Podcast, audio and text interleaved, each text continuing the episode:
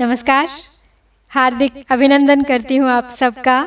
संभवा में युगे युगे की मेरी इस श्रृंखला की अठारहवीं और अंतिम कड़ी में। श्री हरि के दशावतारों की इस काव्यात्मक प्रस्तुति में आज हम सुनेंगे दसवें और अंतिम अवतार के बारे में, जिनको अभी अवतरित होना है इसी कलयुग में। इसके अंतिम दौर में जब कलयुगी तामसी आसुरी प्रवृत्तियाँ अपने चरम पर होंगी। कलयुग के उस अंतिम चरण के बाद पुनः लौटेगा सतयुग। फिर त्रेता और फिर द्वापर और फिर से एक बार कलयुग। और मान्यता है कि इस प्रकार यह चक्र, यह सृष्टि क्रम निरंतर चलता रहता है। तो चलिए आगे बढ़ते हैं और जानते हैं कल के अवतार के बारे में।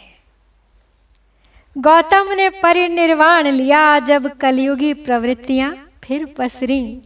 अनित भ्रष्ट आचरण बढ़ा। ज्ञान सत्य की भूमि बिखरी।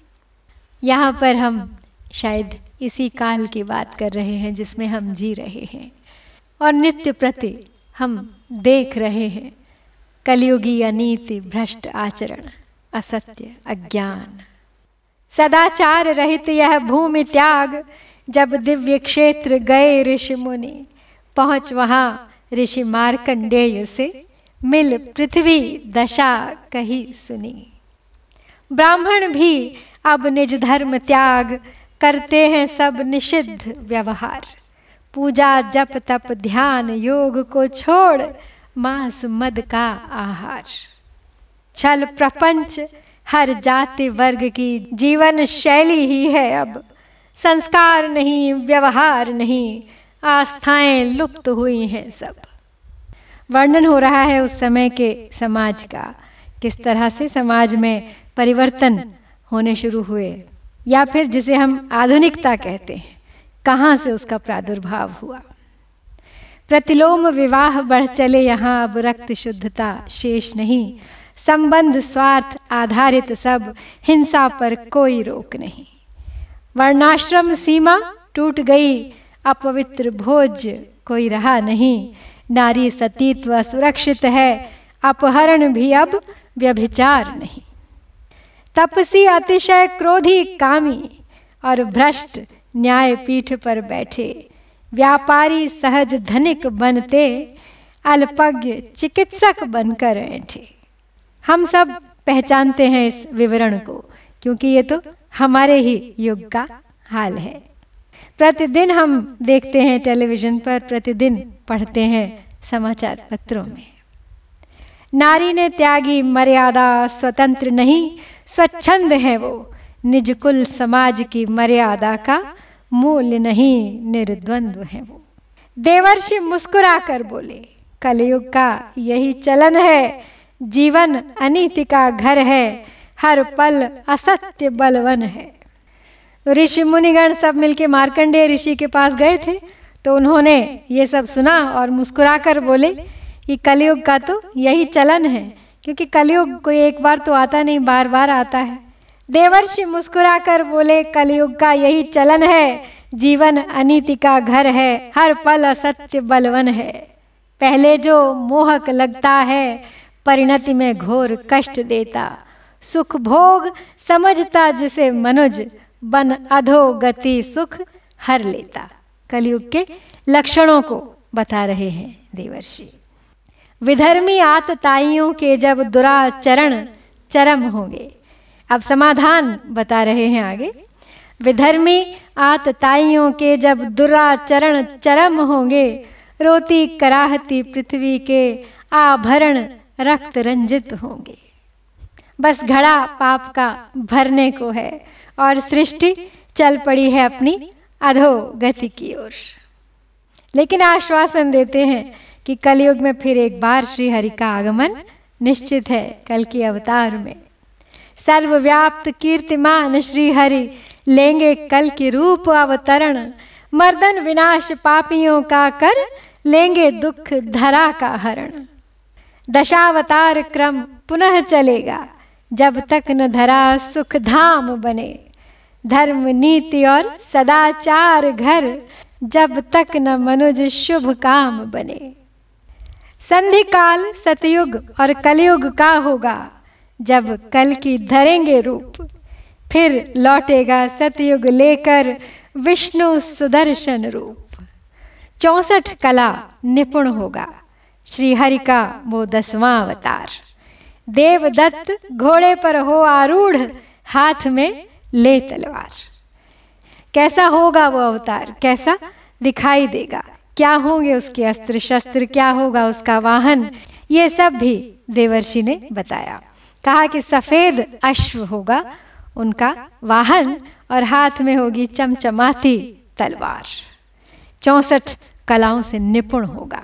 सर्वगुण संपन्न।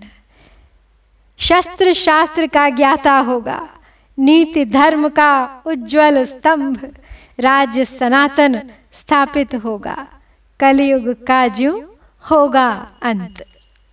और कल की अवतार लेकर जब कलयुग का अंत करेंगे तो पुनः सनातन धर्म स्थापित होगा, पुनः सतयुग के आगमन का बिगुल बजेगा। देवर्षि की अमृत वाणी, ऋषि मुनियों का आनंद आभार, आश्वस्ति सुखद भविष्य की दी। कल क्या अवतार का इंतज़ार। देवर्षि की इस अमृतवाणी से सभी ऋषि मुनियों को पूर्णतः आश्वस्ति, अपना आभार प्रकट किया आनंदित हो गए और देवर्षि के वचनानुसार सब प्रतीक्षा में है। कल के अवतार की। देवर्षि ने आश्वस्त कर दिया था सबको कि दशावतार बस यहीं तक सीमित नहीं है। यह तो एक चक्र है जो चलता रहेगा तब तक, जब तक कि समग्र सृष्टि संपूर्ण वसुंधरा श्रीहरि का स्वप्न संसार न बन जाए। जहाँ धर्म हो, सत्य हो, अहिंसा हो, प्रेम हो, सौहार्द हो, न्याय हो। और यह तभी संभव है जब मनुष्य में अन्याय से लड़ने का साहस हो। भगवान कल की को हमारे बीच से ही उभरना है। हम में से ही कोई होगा वो या फिर हमारी आने वाली पीढ़ियों में से। लेकिन उस कल की के लिए परिवेश और उसकी परवरिश दोनों की ज़िम्मेदारी हमारी है। हमें ही तैयार करना है इस धरा को फिर से शस्य श्यामला बनाकर उनके स्वागत के लिए। हमें अपने संस्कारों को सुदृढ़ करना है, अपनी आस्थाओं को, अपने कर्म को दिशा देनी है। क्योंकि श्रीहरि स्वयं चयन करेंगे अपनी जन्मभूमि का, अपने माता पिता का, अपने सखा बंधुओं का। इस संबंध में भी बहुत सी कथाएँ प्रचलित हैं पुराणों में उनके बारे में। कहते हैं कि शंभल ग्राम में विष्णु यश नामक ब्राह्मण के घर में जन्म होगा। कल की भगवान का। और उनकी माता का नाम होगा सुमति। यहाँ तक भी लिखा है वहाँ की उनकी दो पत्नियाँ होंगी। पहली पत्नी होंगी उनकी पद्मा देवी और दूसरी होंगी वैष्णो देवी। जी हाँ वही वैष्णो देवी माता जो त्रेता युग से ही श्री राम को प्राप्त करने की तपस्या कर रही हैं। श्री राम ने वचन दिया था उन्हें कि अभी तो मैं विवाहित हूँ, मैं मर्यादा पुरुषोत्तम हूँ, एक स्त्री व्रतधारी हूँ, जब श्री राम वनवास में थे। लेकिन मैं अवश्य कल के अवतार में जब आऊँगा, तब तुम्हें अपनी पत्नी रूप में प्राप्त करूँगा।